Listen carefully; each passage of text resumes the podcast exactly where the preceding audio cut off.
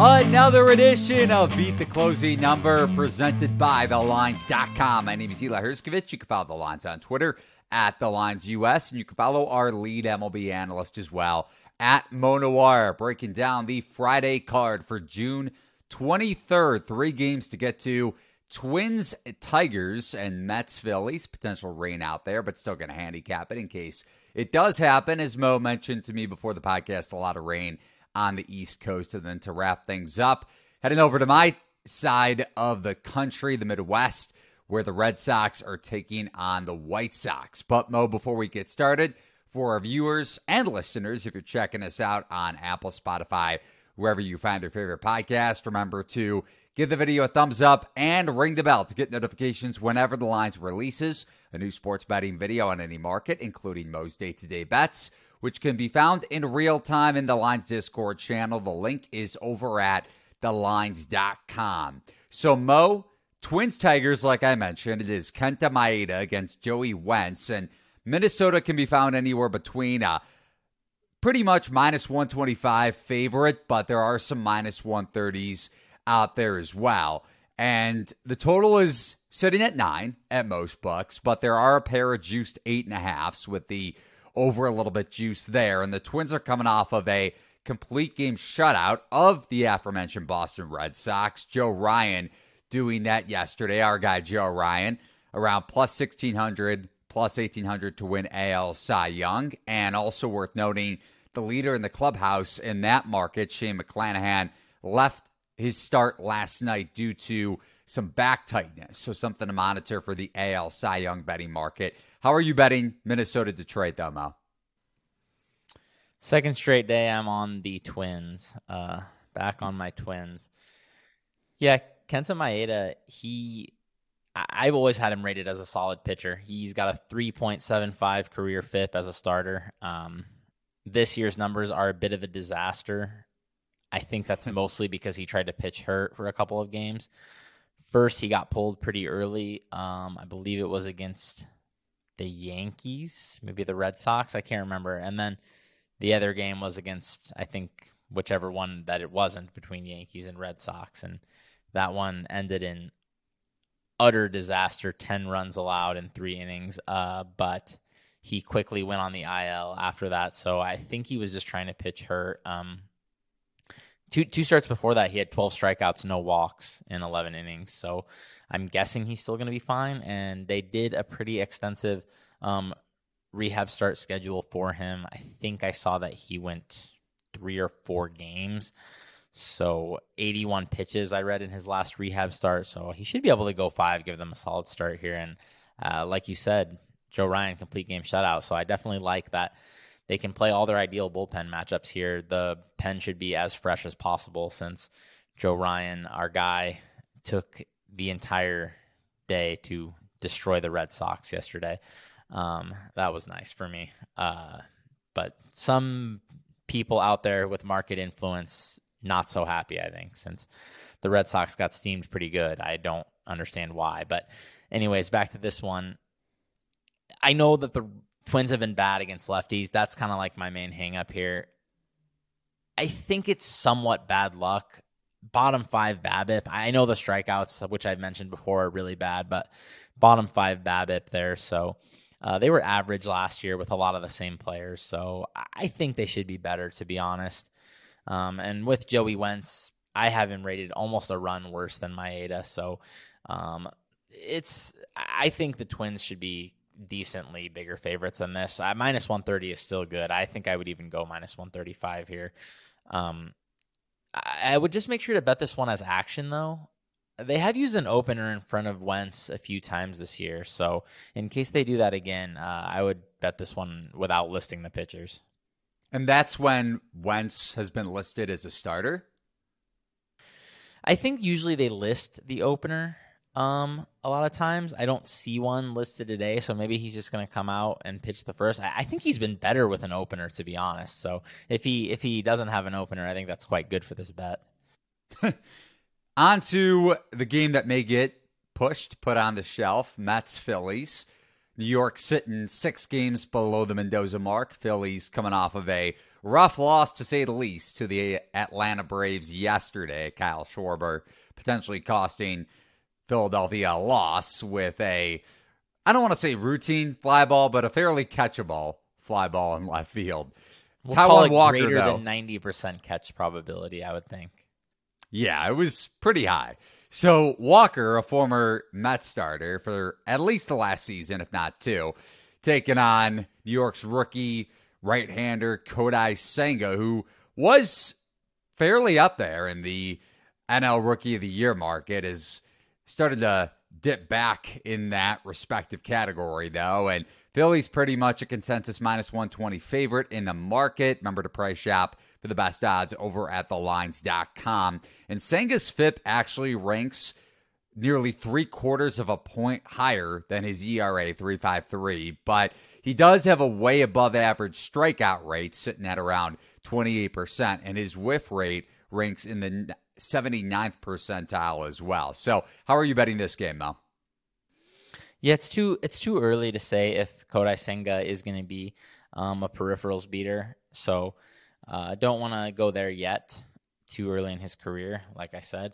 Line already moving to the Mets here, so this would be par for the course for me if this gets rained out. I feel like I've had CLV get rained out like five times this year, and I think it's never happened the other way where I get a bad number and it gets rained out. Um, as far as this matchup goes, I do like the way Senga matches up with the Phillies quite a bit. It, that's really all this is. I think Walker's fine. I think I'm, if anything, I, honestly, I've probably been a little higher than the market on Taijuan Walker. But just for Senga here, the weakness has been the walks. You know, he's walking like five batters per nine, which is like pretty much over the line that most people would tell you is anything you can have in a starting pitcher. But he's getting away with it because of the strikeouts and, like you said, beating the peripherals by a bit.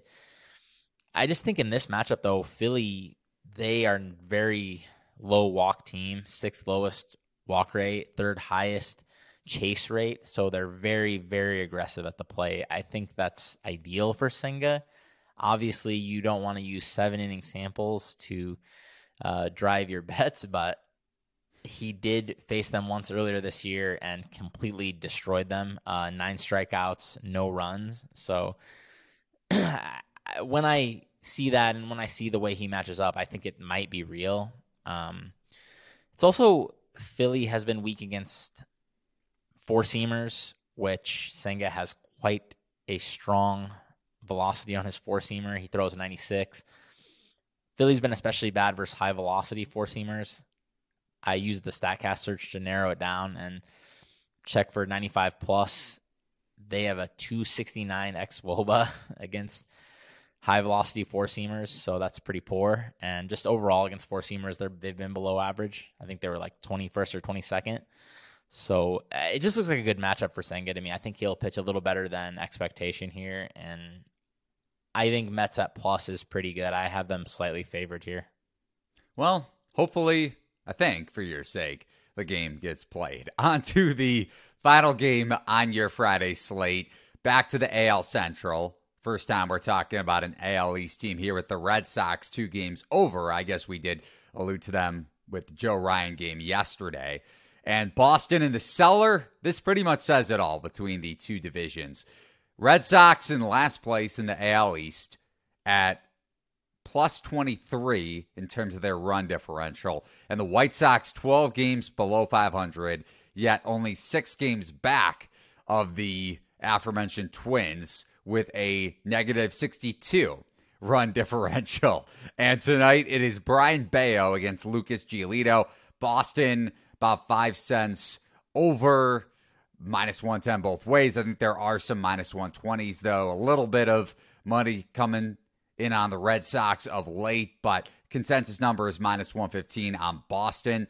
And Bello dominated the Yankees in his last outing on Sunday night. Seven innings pitched, one earned run, and eight strikeouts. But it is worth noting the Yankees' collective struggles without Aaron Judge in the lineup. And on the flip side, Lucas Giolito has actually pitched fairly well recently, too. three earned runs over his last three starts, and he's likely a trade deadline candidate, assuming the White Sox aren't sitting in the ballpark of three, four games back and they try to make a run at the division and fail miserably. Both pitchers strikeout props, by the way, sitting at five and a half, and Giolito's is juiced to the over. Bello's heavily juiced to the under around minus 170, and it is worth noting Ironically, the Red Sox had the fifth lowest strikeout rate in all of baseball. So maybe the market is positioning the prop, or at least money is coming in on Bello's prop. You would think that is, unless the market was set that way initially. And maybe you want to think about going the other way if Boston's bats don't have an issue with Giolito early on and he starts to struggle with his command. But back to the money line here, Mo. How are you betting it? I am right back on. I, I, think I have a love affair with Brayan Bello. I just think I back him like every start. I, I, I, had him against the Yankees in that one. That was a frustrating one. I sweated most of the game out, and then I shut it off final couple innings because I was too irritated by Boston straining all their runners, and then they immediately took the lead and won. Uh, so that was nice to see later. I just think it's another good matchup for this specific pitcher here with Brayan Bello. I same thing as before, really. I don't really have anything bad to say about Giolito. I mean, he's been solid, like you said. I just think Bello might be slightly better, but also like the 58% ground ball rate, man. I mean, just the grounders, so many grounders. That is about as good as it gets. Like only Framber Valdez can sniff at that number. Uh, and the White Sox are the highest grounder team at with the bats in MLB. So this is a really good spot for Bello to just get a ton of easy outs as long as his defense doesn't let him down with which since it's the Red Sox is probably a 50-50 proposition, but uh, luckily the White Sox aren't any better. So uh, I don't like that they're missing Alex Verdugo. I, that's part of the reason that prompted me to fade them yesterday. I think he's out on bereavement leave. Jarren Duran's fine against right-handed pitching, uh, but still a downgrade from Verdugo, I think. They just still have a far better offense than the White Sox, though. I mean, specifically versus right-handed pitchers. I mean, man, 29th in baseball with an 82 WRC plus. The White Sox have just not been able to do anything against right-handed pitching. So it's just a really, really good matchup for Bello.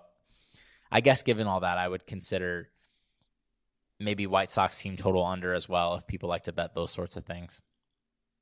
Yeah, and it seems like I'm just doing some quick research here. It seems like Verdugo is going to be out tonight, although nothing's been stated clearly on that front. And he actually has the second longest hit streak in all of baseball behind Jordan Walker, of the Cardinals, Brendan Donovan, also St. Louis, right behind Verdugo at 10. Walker leads the way with a 13 game hit streak, and Verdugo sitting at 12. Lane Thomas of the Nats, too, who's put together a heck of a season, even though the Washington Nationals have struggled overall. So just a couple of interesting notes there, as you mentioned, for Verdugo. But that's going to do it for this edition of Beat the Closing Number presented by TheLines.com. You can head over to the Lines Discord channel in case Mo adds any more baseball bets today. The link is over at thelines.com. And remember to head over to play.thelines.com if you want a chance to win a $25 Amazon gift card in our daily MLB Pick'em contest. But for Mo and for myself, Eli Hershkovich, thanks for watching and listening to another edition of Beat the Closing Number. So long, everybody.